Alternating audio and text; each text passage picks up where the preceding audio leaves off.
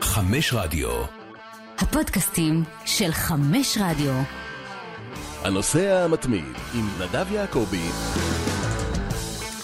אהלן חברים, מה נשמע? הנושא המתמיד, פרק מספר 143, ויש לנו כאן אורח מיוחד במינו, השחקן הישראלי ששיחק הכי הרבה שנים בגרמניה, אלמוג כהן, המנהל המקצועי של מכבי נתניה, מה נשמע? ברוך השם, הכל מצוין. אה, קודם כל, כיף לראות אותך ולהיפגש איתך, ואני תמיד נהנה לדבר איתך.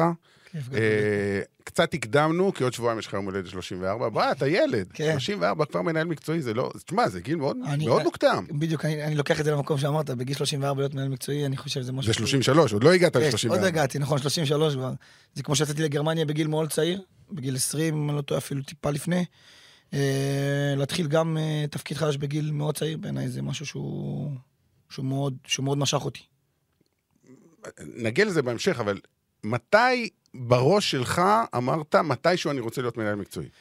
באיזה שלב? אני חושב זה קרה בערך בשנת אה, 2016-2017, אחרי ש- שרלף אסינוט עזב את אינגולשטד, ואני הייתי מאוד מחובר ל, ל, למנהל מקצועי ול, ולמנהל אה, הפיננסי, זה בגרמניה נקרא גשפורה, ולספורט דירקטור.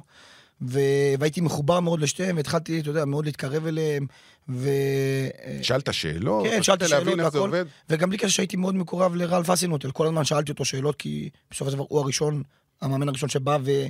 והתחיל באמת ללחוץ כמו שאני, כאילו, מה שאנחנו רואים היום במכבי נתניה, זה- ב- זה בא ממנו. נכון. אנחנו לא, מדברים זה על- ב- על רפו אזנוטי. שהיום מאמן את סאוטמפטון נכון. בפרמייר ליג. נכון, מאמן מאוד מאוד מוערך. מאוד. הוא בא, הוא בא ושינה אותנו, כי היינו קבוצה שהיא, אתה יודע, עומדת זון אמצעי, אפילו נמוך, ואתה יודע, עושה מתפרצות, סגור. זה גם מה שעד אז, רוב המאמנים שלי היו כאלה.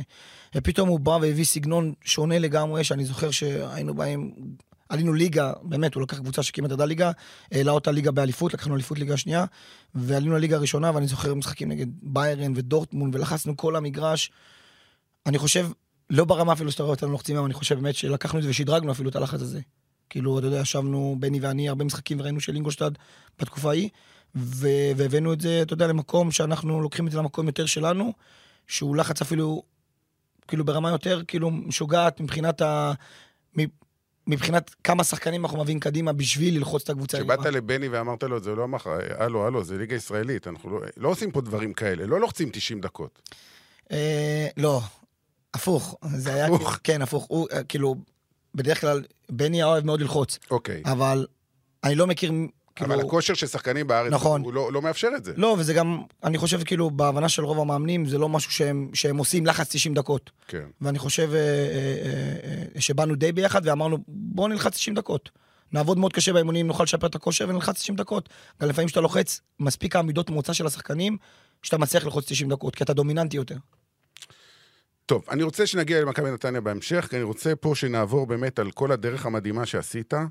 אה, אני אגיד רק כמה דברים. אה, אני בדקתי, היו 15 שחקנים ישראלים ששיחקו בגרמניה לאורך כל השנים, מאז שמוליק רוזנטל במנשנגלטר בשנות ה-70, ודוד פיזנטי, ועוד ועוד ועוד, ונזכיר אולי אחרי זה עוד שמות. אה, אף אחד לא שרד יותר משלוש שנים, מונס דבור עכשיו עונה רביעית, אבל אתה עשית תשע שנים. נכון שלא כולם בבונדסליגה הראשונה, אבל תשע שנים בגרמניה, בשתי קבוצות בבונדסליגה, גם נירנברג שאליה הגעת ואחרי זה אינגולשטאט.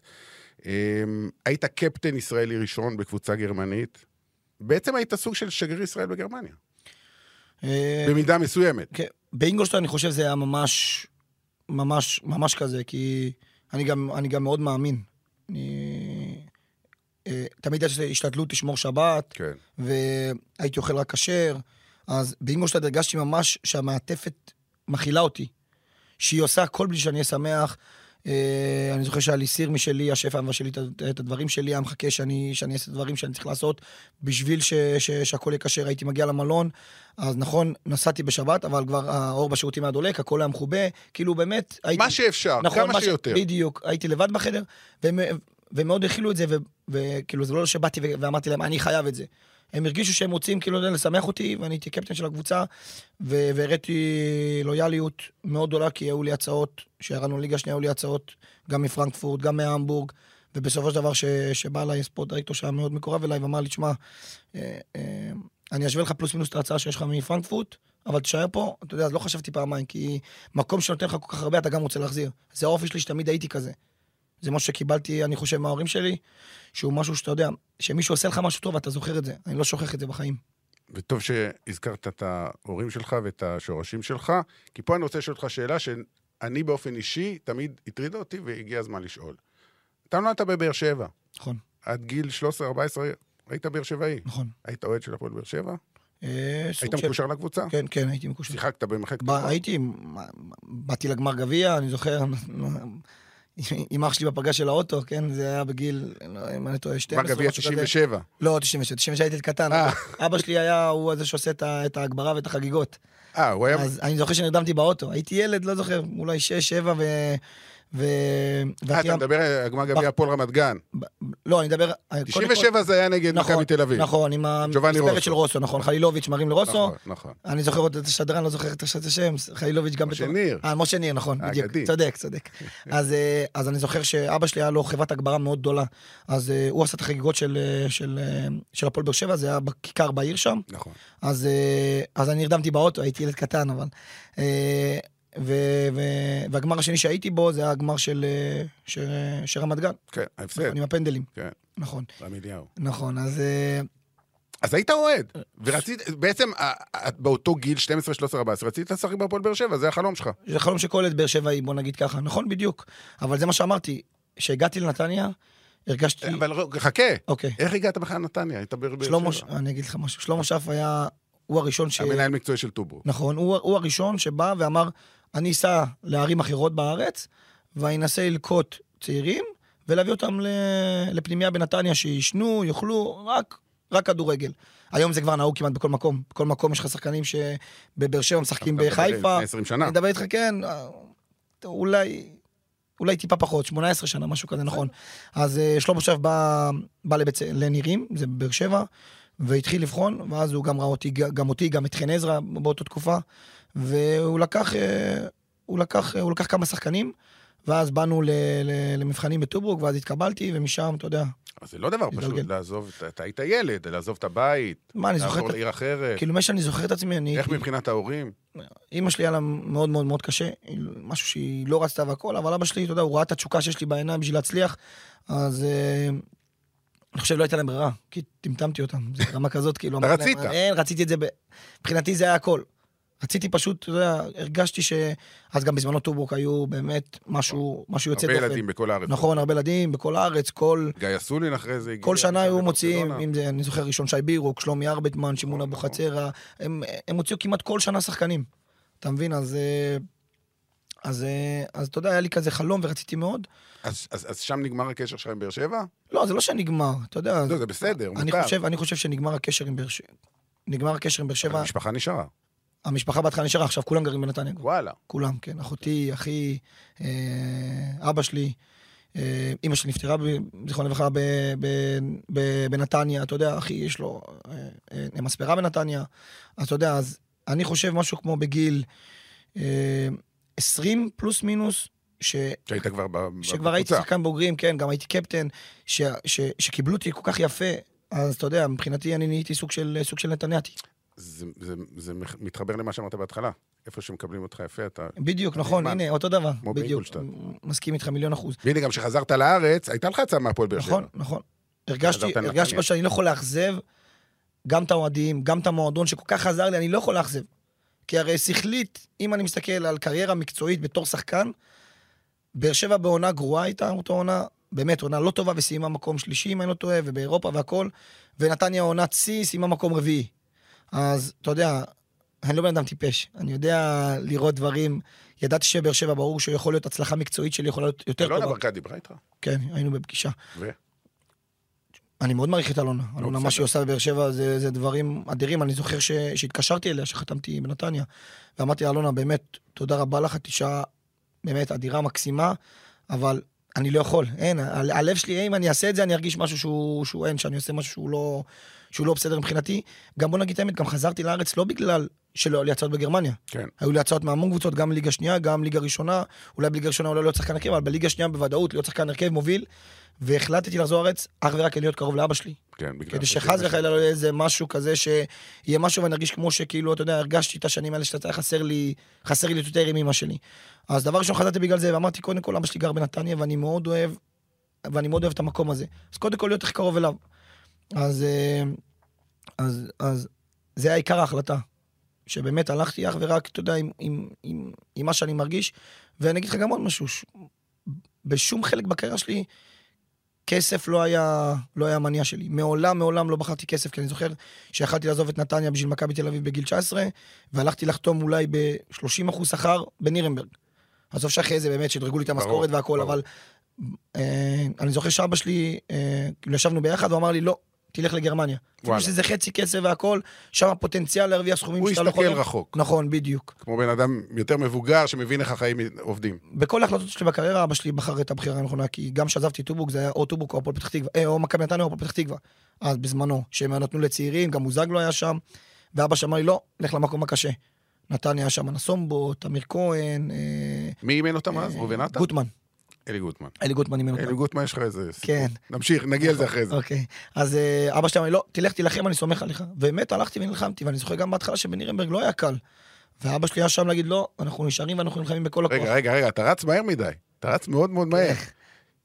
להגיע מנתניה בגיל, עוד לא היית 20, 19, להגיע לבונדסליגה לנירנברג, איך זה קורה? זה לא דבר שקורה, עוד לא היית אפילו בנבחרת, בדקתי, נכון. המשחק הראשון שלך בנבחרת אחרי- היה אחרי שהגעת לנירנברג. נכון. איך זה? מה זה? זה לא, זה עשיתי... קשרים, נכון, אבל יאמר, מה? צריך לראות גם את כל התמונה. הפעם להגיע לנבחרת היה מאוד קשה. נכון. זה לא כמו היום. אני עשיתי עונות עם נתניה, עונה אחרי עונה, מקום שני, מקום שני. ושחקן הרכב, וקפטן, ונראה לי אם לא טועה, שבעה שערים, ו- ולא הייתי אה, בנבחרת. כן. ולא, כי אתה יודע, לא זימנו אותי, היום שחקנים נותנים עונה טובה, הם בנבחרת.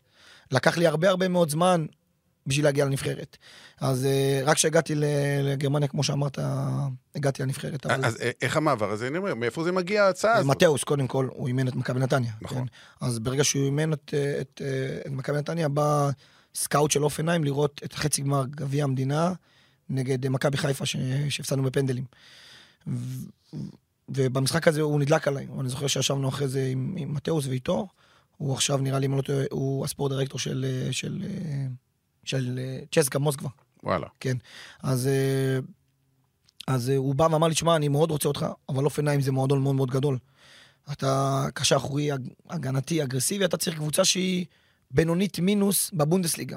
בשביל באמת שתוכל להביא את, ה, את, ה, את, ה, את מה שאני רואה בך.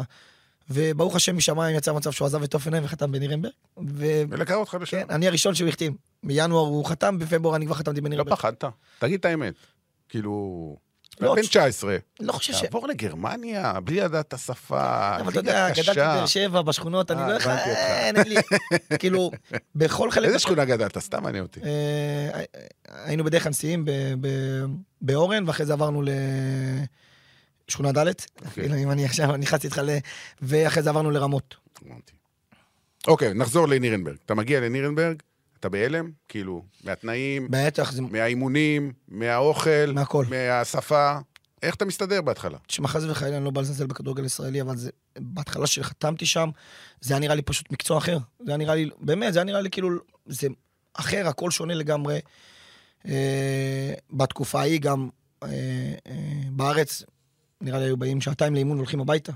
היום זה כבר השתנה, אתה יודע, כבר, כבר באים לסוג של יום עבודה.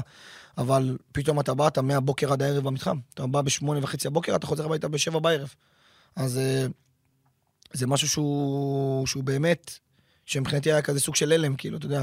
אני זוכר שגם בהתחלה היו הרבה ריצות, אני פשוט באתי לאימון, הייתי כל כך עייף וכאוב, שהסתכלתי על השעון, היינו מתאמנים שעון דופק, ומה דופק? אה, ב pre season, season.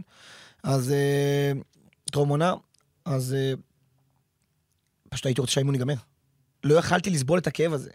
הייתי תפוס בכל הגוף, ופשוט הייתי, אני זוכר, היה, נגיד, אה, הנעת כדור, אז הייתי הולך לפינה כדי שלא ימסרו, כאילו שאני אני רק רוצה לעבור את האימון. שזה ייגמר! כן. שהסיוט הזה ייגמר! אשכרה ככה, שזה ייגמר, שאני, שאני, שהגוף שלי יסתגל בכלל לקצב. אתה יודע שכל שחקן שעשה את המעבר הזה מישראל לאירופה, מספר את אותו סיפור. אלי אוחנה, לא משנה מתי, באיזה שנים, כולם אומרים שהשבועיים שלושה ראשונים, זה היה סיוט, הם לא האמינו מה... חודשיים שלושה. אוקיי, לא חשוב, כן, כן. כן. זה- עד חושב- שהם- עד שהם מתרגלים, זה זה פשוט, כי הפערים, שוב, יכול להיות שהיום, לא יודע, אולי היום זה שונה, לא בטוח. אני חושב גם גרמניה בכללי, הם, הם, הם, הם מאוד מאמינים בלונג דיסטנס באימונים, באימונים מפרכים יותר, גם אתה רואה אולי, יודע, אני מאוד, מאוד, אני מעריץ את הבונדסליגה, גם את הליגה הראשונה, גם את הליגה השנייה. אני כמעט עוקב אחרי כל הפרמטרים. יצא לי לראות פרמטר, הפעם האחרונה שמאנסטר יונייטד רצו 95 קילומטר, כן. ראית את זה? כן, כן, לראות? כן. ו... הוא הריץ אותם אחרי זה עוד 13 נכון, קילומטר. בערך. וברנטפורד רצו 105. נכון, עכשיו, אני אומר לך שאין קבוצה בגרמניה בליגה השנייה והראשונה שרצה פחות מ-108. כן, אין כזה דבר. כן. עכשיו היה היידנהיים נגד לא זוכר מי, הם רצו 122 קילומטר. דורטמונד נגד פרייבורג 116, 117. בעיניי הכדורגל של היום זה... הבסיס זה הכושר והריצה. אם אין לך את זה, אתה לא יכול לעמוד בקצב משחק. בטח שאתה עושה לחץ. בטח שאתה עושה. לחץ גם, נכון. אני רוצה לחזור להתחלה. אה, 11 בספטמבר 2010, משחק בכורה שלך בבונדסליגה, אגב מחזור שלישי, שני הראשונים לא נגד שיחקת. המבורג. נגד המבורג, 1-1. בצד השני רוד ון ניסטלרוי, זה רוברטו. זה רוברטו. אה, אתה פותח בהרכב, משחק עד דקה 80, דיקר- דיטר הקינג המאמן שלכם. נכון. אה, מאמן שזכה אחרי זה עם וולסבורג בגביע ב-2015, אימן את בן שיגלדבך והמבורג, ואתה משחק בהרכב, פותח, לא יודע, 50 אלף צופים, משהו כזה. 50 אלף. אז המבורג היו מקום. המבורג הייתה, כן, לפני הירידה ולפני הם היו ההתפרקות, באירופה גם. כן, כן. לי חצי גמר באותו עונה הם היו. ולידך משחק איזה שחקן צעיר כזה קטן, בן 19, גונדואן. אילקאי גונדואן, שהיום הוא אחד הקשרים הכי טובים נכון. בעולם. נכון. קודם כל, תספר על התחושה לעלות בהרכב בכזה משחק. דיטר הקינג מאמין בך מחזור כן. שלישי. לא מעלה אותך, אתה יודע, יש אני לא שחקנים... ש- שאני פותח, כן? ששחקנים, שנייה, תגיד, שיש שחקנים שמגיעים כזה מעיר- ממדינה אחרת, לוקח זמן, אז נותנים להם לאט לאט להיות מחליף עשר דקות, רבע שעה, עשרים דקות, אחרי אולי שישה, שבעה מחזורים, מתחילים לשלב אותם. אתה קיבלת בום, מחזור שלישי בהרכב. כן, אני אגיד, אני... דיטר רבי איזה משהו, אני כאילו, אני יודע בקשר טוב איתו. דיטר רבי משהו כזה שאתה יודע ש... שאין לגרמנים. אני הייתי כזה טיפה חוצפן. לא הייתי רואה בעיניים. הייתי יכול להיכנס באמונים בשחקנים, ובגרמניה זה גם משהו שהוא מאוד נורמלי. אתה נכנס באחרים, אחרים נכנסים בך, אתה אפילו לא אומר סליחה. נראה לי שזו אחת הסיבות שלקחו אותך. בוא. זה, כן, נכון, אבל אני אומר כאילו, זה משהו שלא קורה בארץ, כי בארץ אתה נכנס בשחקן, בזמנו, הוא על הדשא, ומה נכנסת בי, וזה רק אימון, ו... ופתאום באתי לגרמניה, ואני... שחקנים מרימים באוויר אחד את השני, אפילו לא אומרים סליחה. כי אני חושב שההבנה שלהם זה שהוא לא נכנס בך בשביל לפצוע בך. ברור שלא. הוא נכנס בך בשביל להעלות את הרמה של האימון, כדי שתרגיש מה יהיה במשחק. ואני קופץ קצת קטנה עכשיו למכבי נתניה, נכון? זה משהו שאנחנו מאוד עכשיו דוגלים בו. אוקיי. הבנת? אז, אה, אז אני זוכר שאז אה, דיטר מאוד ראה בי את, ה, את, ה, את, ה, את הרעות הזאת, את הזה של, של, של שאני רוצה תמיד לנצח, אני... רוע במובן החיובי של נכון, המילה. נכון. אה? כן, בדיוק. אז זה רוברטו היה אחד הכוכבים שלהם, והוא אמר לי, שמע אלמוג, אני רוצה שאתה נגד הכדור, אתה לוקח אותו אישית. וואלה. שזה רוברטו יצא מהמשחק. כוכב נבחרת ברזיל. כוכב נבחרת ברזיל, ברן מינכן, אתה יודע, אני גם הייתי מעריץ של זה רוברטו. בסופו של דבר אתה לא לשחק נגדו, אתה כל היום עליו, אתה נכנס בו, אז אה, הוא, זה לא היה קל, היה לי משחק די טוב, אבל הוא, אני אני לא טועה, אם לא הוא רץ איזה 13.2 קילומטר במשחק, אני רצתי אולי איזה 12... 11-800, סליחה, יצאתי דקה 80, ו... והיה משחק בקצב מאוד מאוד מאוד מאוד מאוד גבוה, אתה יודע. התרגשת? נראה לי שאתה לא כזה שמתרגש יותר מדי. מדברים כאלה, מדברים אחרים כן. לא, אני... באופי שלי אני בכללי לא מתרגש over. אתה מבין? זה לא משהו שזה, אבל ברור ש... שנגמר התרגשתי יותר מאשר שיחקתי. כן, כי אמרת, וואו, מה, מה קרה כאן? נגיד, הקריירה שלי יותר מרגשת אותי עכשיו מאשר שיחקתי בה. כן. אתה מבין מה אני מתכוון? חושב על זה. אני חושב כאילו המקומות, עכשיו פתאום אני בא, אני רואה את דורטמונד, אני רואה את האצטדיונים, אני אומר, בוא'נה, אני שיחקתי שם. וכשהייתי שם לא ראיתי את זה כמשהו יוצא דופן. כי היית ממוקד, מטרה כן, הייתי במשחק. ממוקד והייתי, אתה יודע, כאילו, אתה יודע, שיחקתי כאילו מול אלופי עולם. ובעיניי כל, כל שבת זה היה סוג של צ'מפיונס ליג. אצטדיון מלא, אווירה, אצטדיונים הכי חדשים. אחרי הקופסה. כן, אחרי הקופסה. אז, אז, אז, אז, אז, אז אתה יודע, עכשיו אני מרגיש מאוד מאוד גאה, ואני יכול להגיד ש, שלמדתי המון. מה, ברור. שאני רואה, כאילו, מה אני מצליח להביא, דברים שאני רואה, הפרטים הקטנים, אלה דברים שכאילו באמת, רק הגרמנים שמים לב אליהם. דבר איתי על גונדואן. וואי, הכוכב, אני זוכר ש, ש, ש, שאמרתי לאבא שלי אחרי שבוע אימונים, תשמע, יש להם איזה שחקן כוכב כדורגל, שמאל, ימין, דריבל, בועט בשתי רגליים. הוא, אתה כאילו לא יכול לתקל אותו, תמיד, תמיד הוא יודע איפה הוא נמצא, אתה מבין? וזה משהו שמאוד למדתי ממנו, אפילו שהייתי קצת אה, בוגר ממנו, ואפילו המעמד שלי בקבוצה אפילו היה קצת יותר חזק משלו. אני, דיטר, כל הסיבוב השני, לא ויתר עליי בשום משחק. והיו משחקים שפתאום אילקאי הוא החליף אותו מהר, או הוא לא פתח, אבל היה בו משהו מיוחד, היה לו, היה לו באמת dribble ו vision, והוא ידע לסכן את השער ברמה ש... שאני אולי חלמתי להיות. כשאתה רואה את מנצ'סטר סיטי היום ואתה רואה אותו, אתה אומר, וואו, שיחקתי איתו, חבר כן. שלי. אה, כן, אתה יודע, שמע, אני גאה בו, בסופו של דבר, אתה יודע, זה להיות עם שחקן שהוא... ש, שידעת שהוא יגיע למקומות האלה. אני חושב שגם עשה לו טוב שפפ בא לסיטי, כי פפ זוכר אותו מדורטמונד. נכון. שהוא היה אדיר. אז אני חושב שפפ לא שם עליו כל כך הרבה כסף, ונפגש איתו והכל, עוד ב- ב- בדורטמונד. נדמה לי שהוא היה הרכש, הראש... הרכש הראשון שלו, אם אני לא טועה, כשהוא הגיע לסיטי. אחד הראשונים. בין, נכון, בין, כן. בין הראשונים. אה, עונה ראשונה אתה מבקיע שני שערים, אחד נגד המבורג, אחד נגד פרנקפורט. מתי התחלת להרגיש שאתה, זהו, אתה שחקן בונדסליגה לגיטימי, אין יותר שאלות, אף אחד לא אומר, אה, מי זה הישראלי מתי?" הזה? כי בשנים שלי בנירנברג לא הרגשתי כזה. וואלה. לא, כל השנים. הרגשתי תמיד שאני... אאוטסיידר? לא, קצת פחות טוב גם. אה, אני אמיתי, באמת פתוח. הכל טוב. הרגשתי שאני צריך לעבוד כל כך קשה בשביל אולי להיות קרוב אליהם. והתחלתי להרגיש, מי ששינה לי את כל החשיבה, זה ראלף הזנהוטל, כמו שאמרתי לך. אבל זה כבר אחרי שהגעת ל... זה כבר אחרי שהגעתי לאינגולשטאט. לאינגולשטאט. נכון. שם הרגשתי גופנית, גופנית, שאני כבר, אני, אני חזק, אני מפלצת, הייתי מרים 140, 150 קילו סקווט, הייתי כל היום עובד, נהייתי סוג של יותר גרמני מהגרמנים.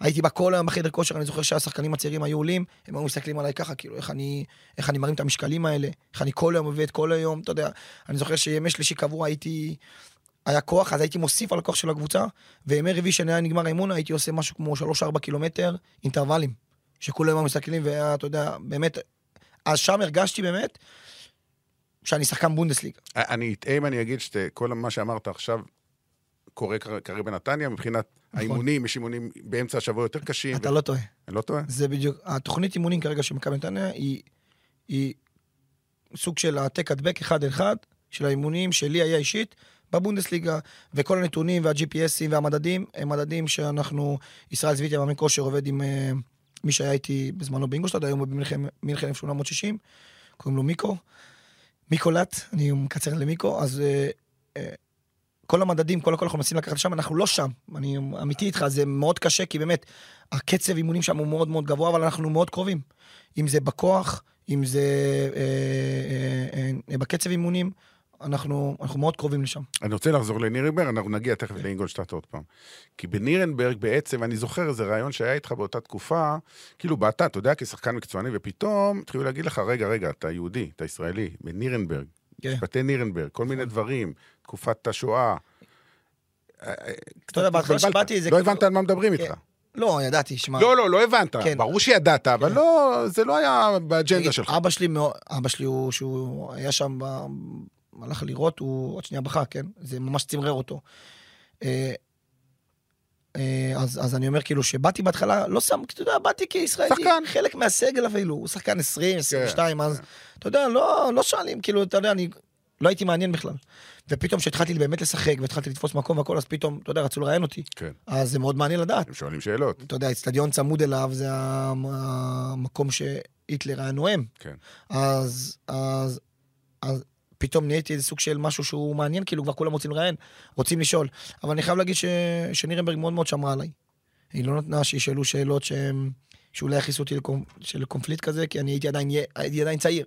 הייתי בן 20, 21, ובסופו של דבר, ההפך, אני זוכר שהתשובה שלי תמיד הייתה, זה שאני חושב שאני גורם גאווה לעם שלי, שכל מה שקרה, בסופו של דבר יש שחקן יהודי, ישראלי, בשם כהן, שהוא באיצטדיון, שהוא 50 מטר מאיפה שהוא היה נואם ורצה להשמיד את כל העם שלנו, והוא משחק שם וכל הקהל קורא בשמו. אז אני, אני באמת ראיתי בזה גאווה. אתה מבין? אז זה משהו שבאמת, כאילו זה המוטו שהיה לי. דחפתי כל הזמן לשם, כל הזמן זה מה שהניע אותי. רציתי לגרום לזה שאני אניף את דגלי ישראל, ושיראו שאני מאמין מאוד. גם זה, גם הרמתי את החולצה. הרמת את החולצה, השם הוא האלוקים. נכון. ו... ובטח זה זה בעברית, אנשים לא הבינו, כן, לא כאילו, הבינו. שאלו, מה נכון? אבל הרגשתי, כל השנים שלי בגרמניה הרגשתי סוג של, לא יודע, כזה, ש- עילה כזאת, עילה, שאני אומר לעצמי, אני חייב לייצג את העם היהודי ואת עם ישראל, את מדינת ישראל, בכבוד ולגרום לזה שאנשים יהיו בבית ויהיו גאים בי. אנשים אולי שהם נכדים לניצולי שואה, בנים של ניצולי שואה או ניצולי שואה, שירגישו, תראה, ניסו להכיר אותנו, בסופו של דבר יש לנו שחקן אה, יהודי-ישראלי שהוא משחק שם על המגרש, במגרשים הכי גדולים מול הקבוצות הכי גדולות, והוא גאה בזה שהוא ישראלי. כמה הקהילה היהודית, או יהודים בגרמניה, השגרירות וכן הלאה, כמה היו בקשר איתך? מאוד, תמיד. אה, היה את אה, אה, יואכים המבורגר, שהוא היה ראש הקהילה היהודית בנירנברג, שמהשנייה הראשונה הוא היה צמוד אליי כל דבר. אז תמיד דאגו לי, תמיד רצו, והייתה את מיסס קנובלאוך במינכן, שהיא מאוד מאוד מוכרת בקהילה, שהיא שמה לי את הילדים בגנים היהודיים והכל, כי זה אמרתי לך שזה היה משהו מאוד מאוד הילדים חשוב. שלך נולדו בגרמניה? ה- הבת שלי הקטנה נולדה בגרמניה. אוקיי. הבת הבכורה והבן. הם מדברים גרמנית, הילדים? אה, הבת שלי כבר לא, אבל אני יכול לראות לך סרטון שהייתה דוברת שוטף, שכחה. חבל, זה שפה כן, חבל מאוד. חשובה. אבל. אם היא קצת תלמד, זה יקפוץ אני חושב. אני חושב שגם, כן. אמ, איך הגרמני שלך? כמה זמן לקח לך להתגבר? תשמע, שפה קשה, זה לא אנגלית. ויקונן מאכן אין דויטשט. לא, אני מדבר גרמנית שוטף. היום כן, אבל כן. אה, לקח לא, זמן. בטח, לקח לי לפחות לקחת ארבע שנים. שיעורים או של לבד? אה, לקחתי שיעורים לפני ש... לפני שטסתי לגרמניה, אבל אה, זה נתן לי אולי את הבסיס המינימלי. שם לא למדתי, האימונים הם בגרמנית, אס- אספות. לא באנגלית. רק גרמנית. הצמידו לך בהתחלה כלום. מתורגמן או לא. משהו? כלום. אחרי- יאללה. כן, זרקו אותך למים. כן, אתה צריך ללמוד גרמנית. כן. אתה, שחקן, בעיניהם, אתה שחקן מקצוען, זה חלק מהעבודה. אתה מקבל כסף. אותה שפה, נכון, אתה צריך להסתדר. כן. בהכל, אם זה למצוא בית, אם זה טלפון, אם זה הכ- הכל, אתה, מבחינתם אתה בוגר. אמ, הצד השני, דיברנו על הקטע היהודי, אבל יש את הצד האנטישמי. היה איזה, אני מכיר אירוע אחד, כן. בסוף הדרך, נכון, נגד זה אוהד. של אוניון ברלין. אבל זה גם היה אנונימי, משהו בטוויטר. נכון, הוא לא היה במגרש. נכון. הבנת? אז אה, אני לא ידעתי מזה, כי אני אמרתי לך, סוג של שומר שבת, המשחק יום שישי בערב, והבנתי במוצאי שבת שיש, מהומה. כן, סערה בגרמניה. כן. עם שגרירים, ועם, אה, ואתה יודע, וה, וה, וה, והקבוצה שלי, ואני זוכר שהספורט דירקטור, זה שהיה מקורב אליי כל כך, הוא כל כך לקח את זה קשה שהוא הוא התפוצץ. אני זוכר שמשחק אחרי עלינו עם חולצה, אה, ארבע, ש- אה, ימין קיצוני, רק ב-4-3-3. יפה, אהבתי. כן, אז... וזה באמת היה, כאילו, הספונסר של הקבוצה זה המדיה מרקט, והוא הסכים לרדת מהחולצה בשביל הלוגו הזה, ועלינו פשוט עם לוגו כזה. וגם שגריר ישראל כולם. התייחס לעניין הזה באותה נכון, תקופה, נכון. זה באמת, זה עשה הרבה רעש בגרמניה. נכון, כן. מה, בוא נגיד מה אמרו, אמרו לשלוח אותך לתאי הגזים, זה מה שהוא נכון, אמר. כן, נכון. הוא אמר, יהודי מסריח, צריך לשלוח אותו לתאי הגזים, משהו כזה, נכון? אה, מילים קשות מאוד, כן? אה, ונראה לי המשטרה פתחה בחקירה, בסוף מצאו אותו, אני לא יודע, היה שם איזה...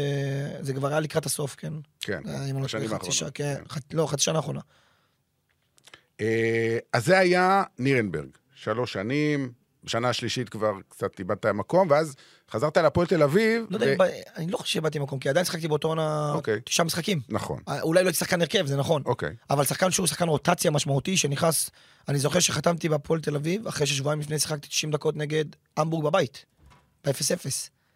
אז, אז אני חושב שמנטלית פשוט קצת נשברתי, כן, אבל זה מה שהפך אותי למה שאני היום. אתה מבין? התגברת על זה. שהתגברתי. לא, אבל, אבל, מנטלית בעיניי הייתי לוזר. וואלה, חוזר אחורה, זה להיות לוזר. אבל חזרת להפועל תל אביב. עדיין, בעיניי זה להיות לוזר, כי אתה משחק, מה אתה חוזר לארץ? מה, אתה לוזר? באמת ככה, אני, שאני היום מסתכל על קריירה, זה הדבר היחידי שאמרתי לעצמי, זה, זה, זה, זו הייתה טעות בקיצור. לא, לא, אני לא חושב טעות, כי אז נהפכתי להיות מה שהייתי, כמו שאמרתי לך. הבנתי. זאת אומרת, עד אז לא הרגשתי שחקן בונדסליגה. אוקיי. לא הרגשתי את זה. אוקיי. כשחזרתי בפעם השנייה והייתי כל כך רעב להצליח, שכבר כולם לא האמינו שאני יכול לתת את, את מה שנתתי, באתי מנטלית, מנטלית, בן אדם אחר. בהכל. בחיים שלי, ביום-יום, בסד... בהכל, בהכל, בהכל. נראה לי שקראת להפועל תל אביב, וחזרת ל... לביצה הישראלית, לאימונים פה בהשוואה למה שהיה לך קודם, לחיים המקצועניים. גם של אני בעצמי הורדתי קצת רגל מהגז, אתה בדיוק. מבין? וכן, אולי אפילו קצת תשמנת, לא יודע. כן, כן, איבדתי, אבל בקטנה לא משהו, אין לי... אה, אבל אין מה לעשות, אתה לא יכול להתאמן לבד, נכון. אתה מתאמן עם קבוצה, וזה... לא, אני זוכר שבהתחלה באמת באתי בטירוף, רציתי... מי אימן את הפועל באותה שנה? אה, אבוקסיס. אוקיי. שבוע אחד. ובאמת עם אבוקסיס היה לי חיבור מצוין. והוא בא ובאתי בגללו, כי הוא באמת, הוא דיבר איתי, וגם באתי רק, רק להשאלה לכמה חודשים, כי הייתי, חזרתי לנירנברג. אז באתי באמת לנקות את הראש מנטלית, ועם אבוקסיס היה לי חיבור מאוד טוב. הוא ידע להוציא ממני, אז אתה מבין? אז בשבועיים הראשונים באמת הייתי אולי מצטיין בשני המשחקים האלה, ו... ו... והיה לי חיבור טוב עם אבוקסיס, ואז אחרי תיקו שעשינו מול, אה, מול, אה, מול קריית שמונה, פיטרו את אבוקסיס. אז בעיניי, אתה יודע, זה סוג של קצת זעזע אותי. והיה לי כמה משחקים טובים, הפסדנו בגביע לראשון לציון, ופה בעצם אה, לא היה לי את התשוקה, והבנתי, התחלתי להבין כמה אני רוצה לחזור, ואני אעשה הכל. גם אם אני לא אשחק דקה, אני אוכל את הדשא. ואין יותר לא לקבל תחרות, אין לחשוב שמגיע לי. אם צריך שנה אני מתאמן ולא משחק שנייה, ואני השחקן הכי טוב באימונים. אז כשאתה אומר את הדברים האלה, ומהניסיון שלך ומהקריירה המדהימה שעשית, אתה מסתכל על שחקנים ישראלים שיוצאים לחו"ל, לחצי שנה, שנה לא מצליח, חוזרים לארץ. בלי להזכיר שמות. זה, אני אגיד לך, כן, זה קצת, זה קצת מאכזב, כי אני חושב שהם יכולים, כי בסופו של דבר, באירופה הם הרבה יותר סבלניים. זה לא כמו פה בארץ, שזר לא טוב חודשיים, אז כול היה לנו תעיף, אין זמן. מה, את פיירו רצו אחרי משחק אחד? נכון, בדיוק, אז אתה מבין, אז אני... משחק אחד! כן, אז אתה מבין, אז אני אומר לעצמי, כאילו, זר צריך זמן. יכול להיות שיבוא זר, כמו שנדבק לו עם טוואמאסי, או גם פלאמן גלבוב, שהוא בא, בום, וואו, אתה אומר, איזה כיף. אבל אין פה איזה, איזה, איזה משהו שאתה אומר לעצמך, זר צריך רוגע, סבלנות וביטחון. ואני חושב ש, ש, שבאירופה יש את זה, כי כמו שאמרתי לך, העונות הכי גדולות שאני זוכר מעצמי, זה היה באינגולשטאט. אחרי שאני הרבה שנים בגרמניה כבר. אז בוא נדבר על אינגולשטאט, כי זה שם, גם מחוץ לגרמניה שם מאוד מאוד קטן, צריך להגיד את האמת. זה לא פרנקפורט, זה לא המבורג, בטח לא. לא ביירן ולא דורטמונד ולא לברקוזן. אה, וב-2013 אתה חוזר לגרמניה, חותם שם בקבוצה הזאת, אה, שאתה תשחק בה שש שנים ברציפות. אז היא הייתה בליגה השנייה, כמו שהזכרת, אה, ראלף הזנהוטל המאמן. לא, הוא לא היה מאמן. עדיין לא? מרקו קורץ. אה, אוקיי. שהיה מ- הוא הגיע של- בשנה... של, של לאוטרן, של ורמוט ושל שכטר. אה, אוקיי, אוקיי. הוא בא, אני, הוא החתים אותי. הוא הגיע באותו עונה, רלף אסימוטל. פשוט הוא, אה, אני חתמתי מחזור שני. אה, הקבוצה אחרי שני הפסדים. אה, השחקתי, במשחק הראשון שלי ניצחנו בגביע, ניצחנו את בילפלד, נפצעתי ברגל לחודש וחצי. ו... ובחודש וחצי הקבוצה עשתה תוצאות לא טובות. אז פיטרו את, קורץ. פיטרו את קורץ, הגיע רלף אסינוטל, עשה אותי קפטן גם. מיד? מ- מיד. מה אתה אומר? אחרי משחק אחד אני הייתי הקפטן של הקבוצה. אוקיי. הוא בא, מאוד האמין בי, הוא פתאום שינה לי את כל החשיבה על הכדורגל. ממקום שהיית אומר, אתה מפחד להיות פתוח, כי, אתה יודע, בסופו של דבר, אם אתה לא מבין את הלחץ, זה נראה לא טוב, כן. כמו תנ"ך. כן. אם, אם הקבוצה לא בראש הזה, אז אני הייתי המנהיג של הקבוצה, וכל כך התחברתי לזה. דרך אגב- הזכרת פה את ענח, זה מעניין. כן. אתה מסתכל על מנצ'סטר יונייטד ואתה אומר, יש פה מאמן שהוא יודע מה הוא רוצה, השחקנים עדיין לא מבינים אותו. נכון? זה מה שקורה שם? אני חושב ש, שזה המצב. אני חושב, כי בסופו של דבר, אתה רואה שגם אחרי המשחק, הוא מדבר על, על דברים שהם, שלא כל אחד מדבר. להשלים את הפער הזה שהם רצו, כי הוא מבין שהם שיחקו שחקן פחות. אז אין בעיה, מנצ'סטר הגדולה, תשחק מול מכבי נתניה, ומנצ'סטר תרוץ 80 קילומטר, מכבי נתניה תנצח את המשחק. כן, אי אפשר לרוץ בכדורגל היום 80 קילומטר, אי אפשר. כן. גם לא 90. בכדורגל המודרני, בכדורגל שקצב משחק ו- ו- והכל בקצב, אז הוא הבין שהם שיחקו פשוט שהוא שחקן פחות. אז אה, אבל אתה יודע, במנצ'סטר יונייטד אין- סבלנות, שני משחקים, שלושה, שלושה הפסדים, לך נכון, תדע מה יקרה, אבל אוקיי, זה כבר בעיות אחרות. נכון, זה בעיות אחרות. אז אה, אתה יודע, הוא גרם לי להאמין במשחק הלחץ בצורה באמת, שעד אז לא ראיתי בכלל קבוצה שלוחצת בסגנון הזה. שלוש שחקנים על השוער ובלמים, מגן קופץ למגן, אתה יודע, דברים שהם, אתה יודע, שהיום מסתכלים על זה, אתה רואה את זה בלא מעט קבוצות, אבל אז נכון. אתה אומר, זה היה משהו יחסית נכון, זה היה משהו חדש. מאוד מאוד חדש, במיוחד לקבוצה שהיא יחסית קטנה. נכון. והוא לקח אותנו מחזור, אה, מחזור עשירי, מקום אחרון נראה לי, סיימנו באותו עונה מקום שישי. אני הייתי הקפטן של הקבוצה. עונה אחרי, במשחק הראשון, לפני תחילת העונה, נגד רדבול זלצבורג, של מנה וכל אלה, שאנחנו לוחצים אותם, מובילים 1-0, נפצעתי דקה, דקה 30, שברתי את עצם השוקית. ו... ו... והחיבור שלי עם רלף, בזמן שהייתי פצוע, הוא עוד יותר, עוד יותר התחבר, כי כל כך רציתי ללמוד, אז, אז כל יום הייתי מקורב אליו, כל יום הייתי קרוב לידו, כל יום הייתי סוג של, כמו עוזר מאמן כזה, ואני כולה בן 25-26. זהו, היית עדיין צעיר, שמע. נכון, למדתי- היום אתה צעיר, אז נכון, מה אז? התקופה של הפועל מאוד מאוד מאוד ביגרה אותי. כן. הבנתי מה זה כדורגל. מאז כל המ... מאז שסיימתי עם הפועל תל אביב, כל המאמנים, מה שעברתי, מאז כולם חברים שלי עד היום. כולם שרופים עליי, הייתי משחק, לא משחק, זה לא היה מזיז לי. הייתי יכול להיות הקפטן, המאמן החליט שאני לא משחק, אני, אני הראשון שמעודד את הקבוצה שתנצח. כי, כי באמת האמנתי מה הכוח של קבוצה. בעצם מה שקרה לך בהפועל תל אביב, דווקא מהנקודה הכי נמוכה, עלית למקום הכי גבוה. זה סוג של, אני, אתה יודע, יש משפט כזה, מאז יצא מתוק, זאת אומרת, אתה חושב שזה על הפנים, ובסוף, בהתגלגלות של הדברים, בדיעבד, זה הדבר הכי טוב שקרה. נכון, זה מה שאני אומר, אני גם כל הזמן אני מודה על התקופה שהייתי בהפועל תל אביב. כן. כי בלי זה לא, לא, לא היה לי את המחשבה ואת הראש שיש לי היום, ולא הייתי עושה את העונות האלה שעשיתי באינגולשטד, וגם בוא נאמר אם לא הייתי מרוויח את הכסף ש... שהרווחתי אחרי זה. ברור. אתה מבין? אז באמת אני מודה להפועל תל אביב על התקופה הזאת, כי גם למדתי על עצמי, ואולי כן, מקצועית זו לא הייתה התקופה הכי טובה שלי, במיוחד לא לקראת הסוף. למרות שנתתי גול והגול המכריע שהפלנו לאירופה, אבל זה לא תקופה שמקצועית על מעצמי הייתה תקופה, תקופה קטסטרופה. אבל מנטלית, מה שהתבגרתי וקיבלתי, אני חייב תודה לפועל תל אביב, בוא נגיד את האמת. כן, כן, כן. אה, אז אינגולשטאט, בואו נעשה ככה היכרות, עיר יחסית קטנה, אמנם בבוואריה, הכל בבוואריה, כאילו קרוב למינכן. אני אוהב את האזור. אתה אוהב את הדרום שם, כן. דרום, באת גם מהדרום בארץ, נכון, כן. שים לב. 80 אה, קילומטר ממינכן, 90 קילומטר מנירנברג, די קרוב. המפעלים של אאודי נמצאים שם, זו עיר רצינית ביותר, למרות שהיא יחסית קטנה. אני לא יודע אם אתה יודע, אבל יש את הספר פרנקנשטיין, שהעלילה מתרחשת בעיר אה, אינגולשטאט. הנה, אתה רואה, לימדתי אותך משהו כן. חדש. איצטדיון קטן, זה לא ה-50 אלף של נירנברג, זה 15 אלף מקומות. לא, מבחינת מועדון, אי אפשר לעשות בין נירנברג לאינגולשטאט, כי נירנברג זה אחד המועדונים הגדולים. אני חושב נירנברג ברגע שיהיה לו הצלחה כמו פרנקפורט, הוא לא יהיה פחות מפרנקפורט. כן. כן, זה, זה, זה, זה הסדר. האוהדים, כמות קהל, ועיר גדולה. ענקית.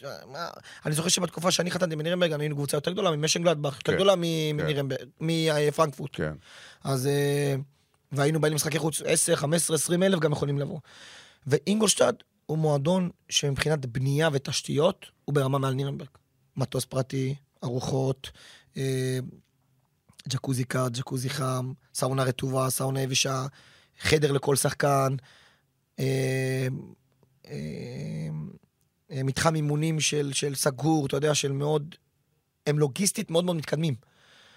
והיה להם צוות רפואי אדיר, שהיום כל הצוות הרפואי הזה הוא בעצם בפרנקפורט. וואלה. כן.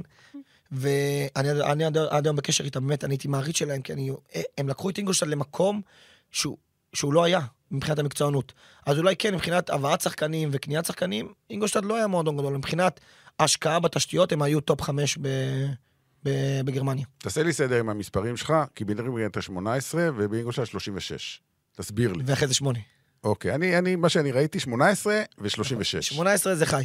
אוקיי. אוקיי, זה... אתה בחרת. זה אני בחרתי, זה מה שהיה פנוי. כן, כן, ברור, אבל... כן, 18 חי, בחרתי, זה מה שרציתי, ו-36 זה פעמיים חי. תיארתי לעצמי. ו-8 זה המספר שתמיד היה... כן, מזוהה איתך. כן. כן. אמ, עונת 2016-2017 אתה מקיע שבעה שערים, כולל מול דורטמונד, אה, ואז היה את המשחק עם לברקוזן שהרמת את החולצה, עם השם או אלוקים, נכון? למה בחרת, כאילו... לא תכננתי בכלל להרים, כן.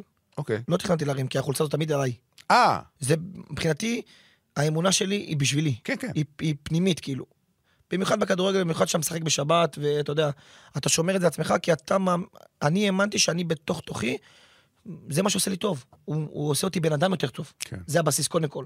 אני הפכתי להיות בן אדם הרבה יותר טוב, בן אדם בעל יותר טוב, אבא יותר טוב, כאילו ככה בעיניי אני ראיתי את זה. ילד יותר טוב להורים שלי. אה, אז לא תכננתי להרים את החולצה, פשוט. אה, הובלנו 1-0, לברקוזן קיבלו אדום, היה 1-1, דקה, סליחה, היה 1-0. דקה 75 הגעתי למצב שחייב לתת גול. והחמצתי, ותפסתי, אמרתי, אלוהים, בבקשה, תן לי עוד הזדמנות אחת. הם עשו 1-1 עם שחקן פחות, ואז דקה 80 ומשהו, זה היה 78 או 80, עשיתי 2-1 והרגשתי את הצורך להרים את החולצה פשוט. זה לא משהו שהוא תוכנן מראש או משהו כזה. פשוט הרמתי, זהו, זה מה, ש... זה מה שהרגשתי. תמונה מדהימה. כן. כמו שאמרנו, עונה אדירה שלך, גם נבחרת מקום שישי בין הקשרים בבונדסליגה. שמע, זה, זה, זה, זה לא יאומן, כן. זה בונדסליגה. שמות כמו תיאגו אלקנטרה, צ'אבי אלונסו. כן, כן. זה שם בחברה טובה. כן, אז שם, שם הרגשתי שאני שחקן בונדסליגה שכבר, שכבר כולם מכירים אותו גם. ואז הגיע גם הצעה מפרנקפורט, נכון? 4 מיליון יורו? לא, נראה לי 2.2. לא חשוב. הם, הם יכלו להגיע ל-4, פשוט אינגולשטד לא היו מוכנים להיכנס לשום משא ומתן. מי זה ניקו קובץ' שהיה מאמן שם? ניקו קובץ' היה לי איתו כמה שיחות. רצה אותך. נכון, בקיץ הזה אני עברתי לסוכנות, שהיא הסוכנות של ניקו קובץ'. כן. כי כנראה הוא אמר להם שהוא רוצה אותי, אז אתה יודע, ככה עובד הביזנס. אז אה, היה לי איתו כמה שיחות שהוא מאוד מאוד רצה אותי, ובסופו של דבר, כמו שאמרתי, הספורט דירקטור בזמנו באינגושטד, היינו מאוד מאוד קרובים, והוא ידע לגרום לזה שאני והמשפחה שלי נהיה מאושרים במקום שאנחנו נמצא, וכמו שאמרתי, כשבן אדם נותן לי, אני נותן חזרה, אז ברור שאולי אתה אומר לעצמך, יאללה, יכלתי ללכת לפרנקפורט, אבל מצד שני אני, אני שלם עם זה במאה אחוז. אמ, סיימת שם את השש שנים, אמנם קבוצה ירדה לליגה שלישית, אבל אתה מבחינתך עשית שש שנים מדהימות, כולל בונדסליגה, פעם ראשונה אינגולשטאט עולה פעם ראשונה, חגיגות אליפות בעיר נכון. וטירוף. גם, גם נבחרתי ל-11 הכי גדולים בהיסטוריה של אינגולשטאט. וואלה. בהיסטוריה, מועדון קיים מ-2004, כן, אבל אה, שזה מבחינתי היה משהו שהוא, אתה יודע, ולהיות... זה הקהל בחר, לא אני בחרתי. זהו, זה מה שרציתי לשאול. איך, איך היה הקשר שלך עם הקהל? מדהים. עם האוהדים? עד היום אני מקבל הודעות. וואלה. עד היום, באמת הקהל של אינגולשטאט, גם הקהל של נירנברג זוכר אותי מאוד טוב, אבל הקהל של אינגולשטאט כאילו... כי זה באמת- מועדון יותר, יותר נכון, משפחתי. כזה. והוא זוכר לי את זה שהיו לי הצעות מה- מה- מהבונדסליגה הראשונה, ובכל זאת נשארתי. כן, ומועדון יותר קטן, כן. וקבוצה יותר קטנה, אתה יודע, זה הכי קל, כי באותו עונה גם עזבו הרבה שחקנים. אז, אז בסופו של דבר, תשע שנים אה, בבונדסליגה, ואתה הזכרתי את זה גם בהתחלה, אה, היו 15 שחקנים ישראלים אה, ששיחקו בגרמניה בכל מיני ליגות. בוא נעבור על השמות, חלק אתה מכיר, חלק... בעצם אתה מכיר את כולם. שלומי אדרי, זוכר את שלומי אדרי? זוכר אותו, כן. כשהגעת לנתניה, אני חושב שהוא היה שם, נכון? פחות או יותר? לא, הוא, הוא לפני. אוקיי. שיחק בקרל זי סיינה, זו קבוצה במזרח גרמניה. כן, ב... ליגה שלישית. זה- נכון? אני חושב ששיחק עדיין, לפחות בשנה שעברה, בהפועל רמת ישראל, בגיל 40, אבל כל הכבוד. גל אלברמן, מנשן גלדבך, 2008-2010. דרך אגב, שים לב, גל אלברמן חזר מגרמניה, בכלל מאירופה, עם הניסיון שלו, והיום הוא מנהל מקצועי במכבי חיפה, אתה עושה את זה במכבי נתניה, ואתה יודע, אני אוסיף לזה גם את אליניב ברדה, שיחק בבלגיה, בגנק, וחזר להפועל באר שבע, אמור היה להיות מנהל מקצועי, קרה מה שקרה. שחקנים ששיחקו באירופה הרבה שנים, או, או צברו ניסיון, מביאים את זה לכדורגל נכון. הישראלי. כל יופי, גם כל אחד לוקח את זה למקום שלו. ברור. אה, אילי אלמקייס באופנהיים, עדיין שחקן צעיר, נראה לאיפה זה ילך. עמרי גנדלמן, שחקן שלך, ויסבאדן. היה בוויסבאדן ב- בגיל 18, זה קצת מוקדם, כן. אבל כן. אה, ג'וזף גנדה באוקסבורג, נכון? אחרי זה בסנדהאוזן. אה, מונס דבור היחיד שעדיין שם ברמות. הגבוהות, בהופנהיים. עונה רביעית מתחיל. מתקרב. כן, יש לו עוד זמן, עוד חמש שנים. או שש שנות בבונדסליגה הראשונה. זה- בוא נראה, בוא נראה. נראה. עומר דמארי, חצי שנה בלייפציג, לא הצלחה. גילי ורמוט, קייזרסלאוטרן, חזר אחרי חצי שנה לארץ. טאלב טוואטחה דווקא עשה כמה שנים יפות. כן. בפרנקפורט, הגיע גם לגמר גביע. הוא- הוא- הוא באמת, הוא יצא, יצא לך להיות הוא בתקופה נתן הזדמנות, כן. כן. אני הייתי סוג של, אני לא יודע אם מנטור בשבילו, אבל אתה יודע, מאוד דיברתי איתו וגרמתי לו לזה ש- ש- שימשיך ולא יוותר. בסופו של דבר הוא ניסה, כן? אפשר להגיד שהוא לא ניסה. כן, כן, ניסה. אה, פיזנטי, טוב, זה שנות ה-80, כן. עוד אחד שהגיע מנתניה, קל, שיחק בגמר גביע וופא, נגד ריאל מדריד, אמנם מחליף, אבל הישראלי הראשון. אה, רוברטו קולאוטי, שלוש שנים במנשן נכון. גלדבך, שישה שערים ב-47 משחקים, שזה נחמד. שמוליק רוזנטל, זה באמת היסטוריה רחוקה, 72-3 מנשן גלדבך, אה, הישראלי הראשון בעצם בגרמניה. בן סהר היה קצת בהרטה ברלין, קצת בארמיניה בילפלד, איתי שכטר, אנחנו זוכרים בקייזרסלאוטרן. שמע, אתה הכי גדול. מצטער. יחסית לאלה. סטטיסטית, כן. כן, לא, זה מעבר סטטיסטית. ואתה יודע מה, אני אגיד לך, זה, זה לא עניין של סטטיסטיקה. אני חושב שמה שאתה עשית, שוב, אתה יודע, אתה גם שחקן בתפקיד שהוא לא, אתה לא מבקיע סקורר, לא חלוץ מרכזי, לא שוער. קשר אחורי זה, בוא נגיד, יחסית אפור, אבל עשית פה משהו ששיחקת תשע שנים בגרמניה, פי שלוש יותר מכל אחד אחר בערך, כן. מהזה שהכי מתקרב אליך. כי משהו אצלך, גם בסגנון המשחק וגם באופי שלך, אתה אחד שלא מוותר. כן. הבנתי גם, שאתה יודע, בסופו של דבר, ככל שאני עובד, שאתה עובד יותר קשה, ככה אתה ממלא את עצמך יותר. אז גם שלא שחקתי בתקופות, תמיד מילאתי את עצמי, ותמיד, כמו שאמרתי, התקופה בפועל תל אביב עשתה לי מאוד טוב, כי מנטלית כבר הייתי במקום אחר. מנטלית כבר הייתי בוגר, מנטלית גרמתי למאמן שהוא סומך עליי מיליון אחוז.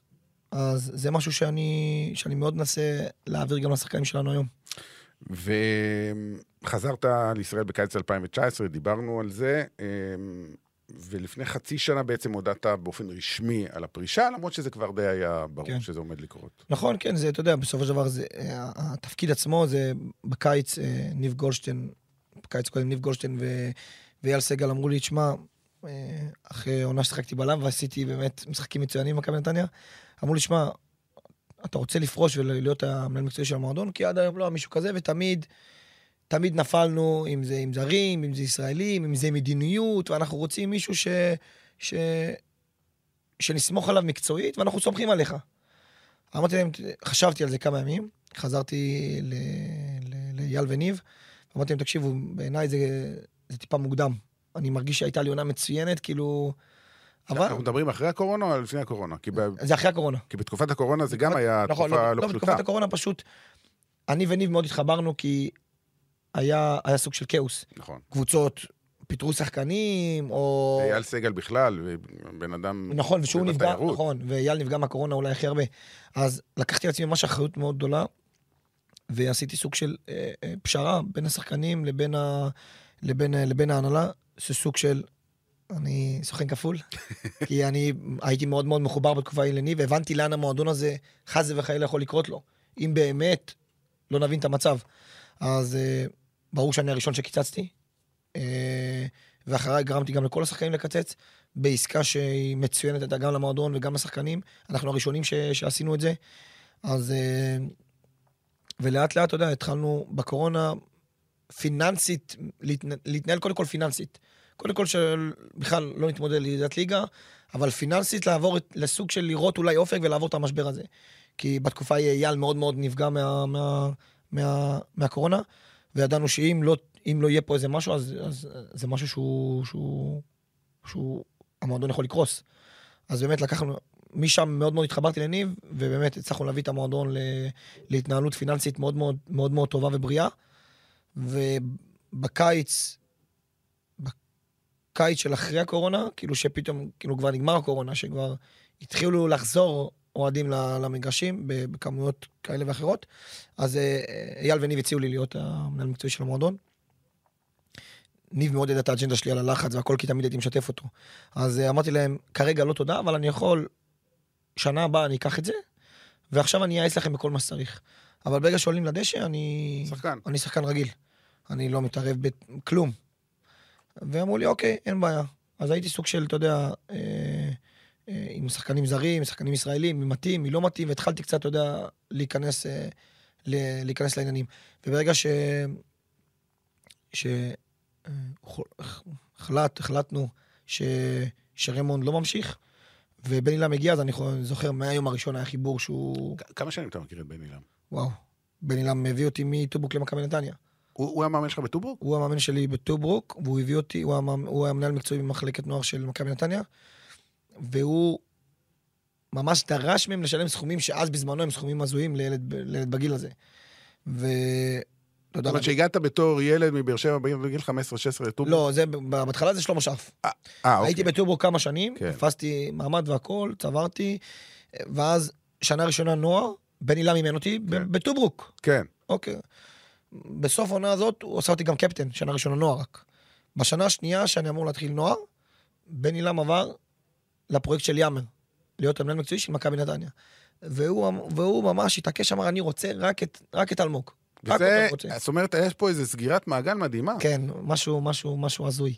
כי אתה יודע, בן עילם, במשך הרבה שנים, אמרו מאמן נוער מצוין. אף אחד לא חשב עליו בכלל כאופציה להיות מאמן של קבוצת בוגרים.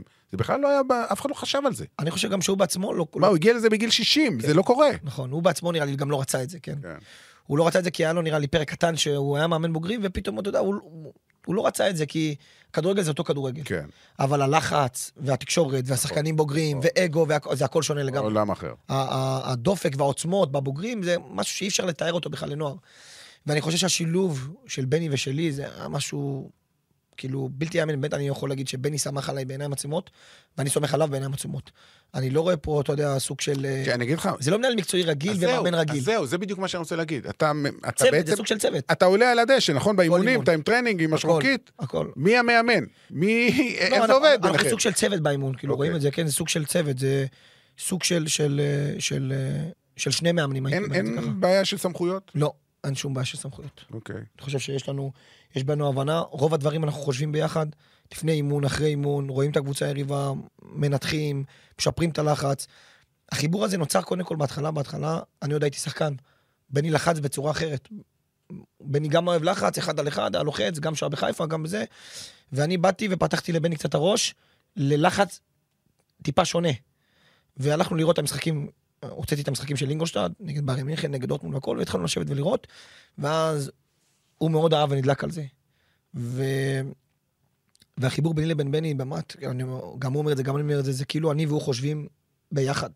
כאילו, אולי היה איזה ויכוח, אבל ברגע שאין ביני לבינו אגו, לא היה ויכוח שנמשך יותר מחמש דקות. זה המקסימום של המקסימום שיכול להגיע. כי בסופו של דבר, אתה יודע, אולי, אולי זה קצת נשמע לא, לא לויאלי, אבל אני לא רואה את עצמי ממשיך בלי בני. אתה מבין כאילו?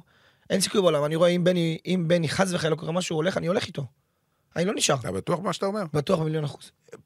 משבר, אה. לא יודע, אתם מתחילים לא טוב את העונה, מפטרים אותו, מחזור כזה עשר? מפטרים, אם מפטרים אותו, אני הולך איתו ביחד. וואלה. כי אני חושב שזה לא הגיוני, כי אם אני בדשא, והאג'נדה גם שלי, אז גם לי יש חלק בזה. אין ספק. אז אני גם צריך ללכת הביתה. אבל אתה יודע, מנהל מקצועי בדרך כלל נשאר, לא, זה לא, ומחליף- נכון, את המאמנים. אז זה מה שאני אומר, אז אני לא מנהל מקצועי, כמו שאני רואה, נגיד, למשל, ברק יצחקי, או כן. או גל ברמן, או שי אהרון אפילו. הכל לגיטימי, אתה יודע, כל כן, אחד עם נכון, השיטה כל שלו. אחד, נכון, כל אחד לוקח את זה למקום, למקום שונה.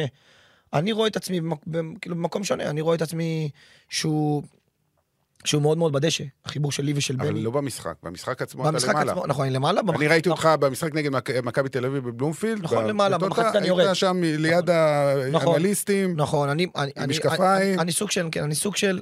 אני אני לא אוהב להיות בפרונט, אני מאחורי הקלעים. אוקיי. יש אג'נדה מאוד מסוימת שאני רוצה לראות, ש...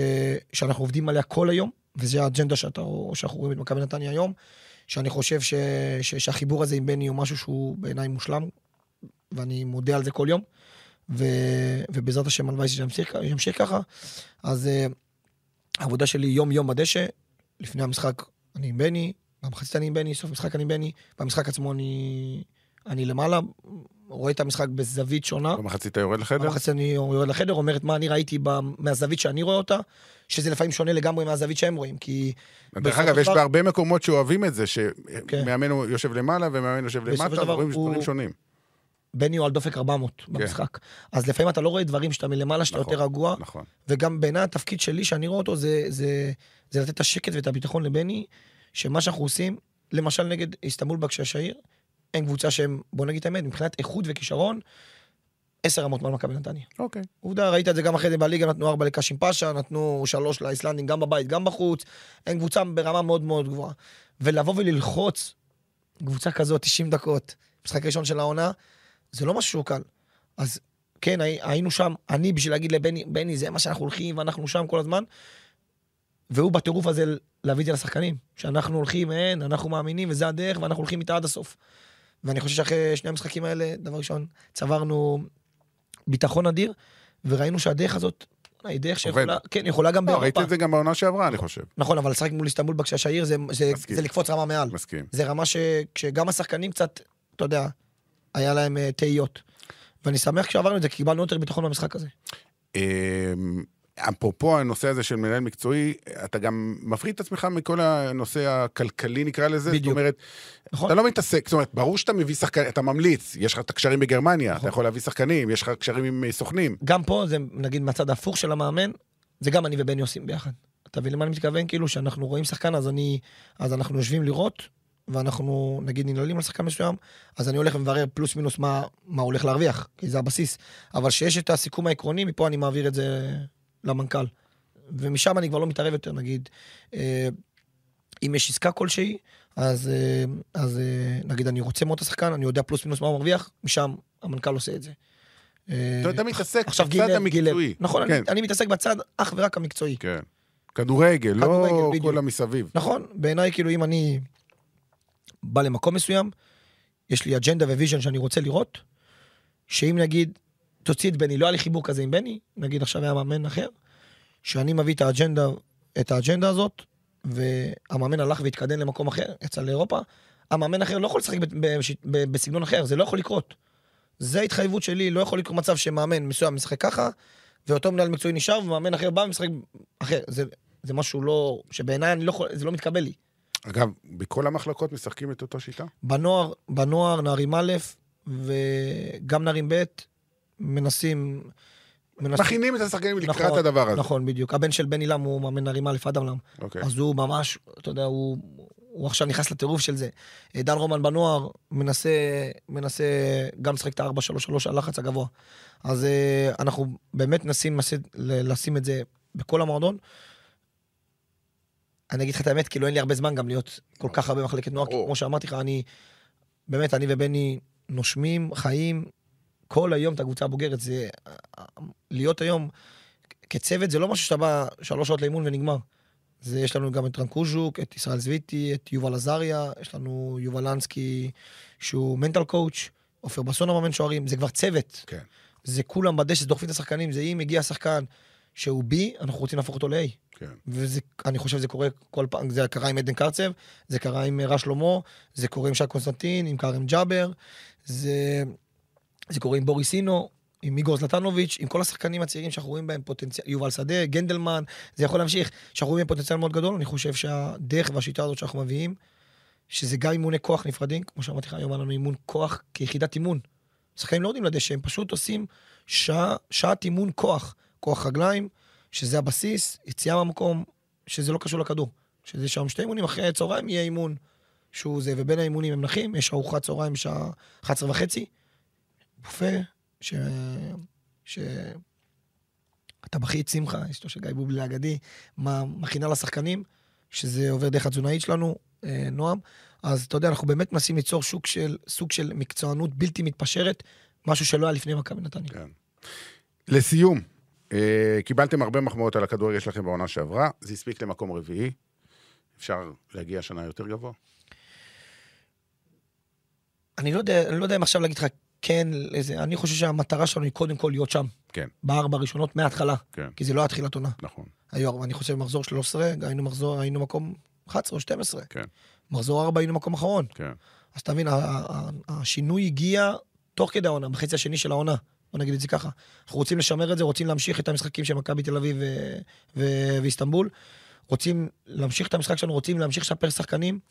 ובעזרת השם, אני מאמין שהמטרה שלנו, העונה הזאת, היא לקפוץ מדרגה אחת יותר. מקום רביעי, מקום שלישי. זה, זה, זה המטרה שבוא נגיד אנחנו מגדירים אליה. ש- לאט לאט, אתה יודע, יש לך סבלנות, כמו, כמו בקריירה. כן, אני, אני לא אתה- רוצה... בסוף אתה מגיע. אני אגיד ככה, אני לא רוצה שחס וחלילה שמכבי נתניה תהיה רק עוד 12 שנה באירופה. כן, זה משהו שבלתי בלתי מתקבל. כן. אני רוצה שנה הבאה מטרה להיות באירופה.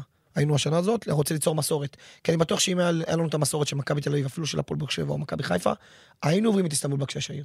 הרגשתי את זה כי היינו יותר טובים מהם. זה גם שאלה של מסורת. כן, הם שיחקו נגד מנצ'סטר יונייטד לפני נכון, שנתיים, נכון. ואנחנו פעם ראשונה במעמד הזה. נכון. תשמע, זה לצבור ניסיון ולאט לאט להגיע. אלמוג, יכולנו לשבת פה עוד שעתיים ולדבר על עוד נכון. הרבה מאוד דברים, ויש לי עוד הרבה שאלות, אנחנו ניפגש פעם אחרת. המון המון תודה, ושיהיה בהצלחה למכבי נתניה. תודה רבה.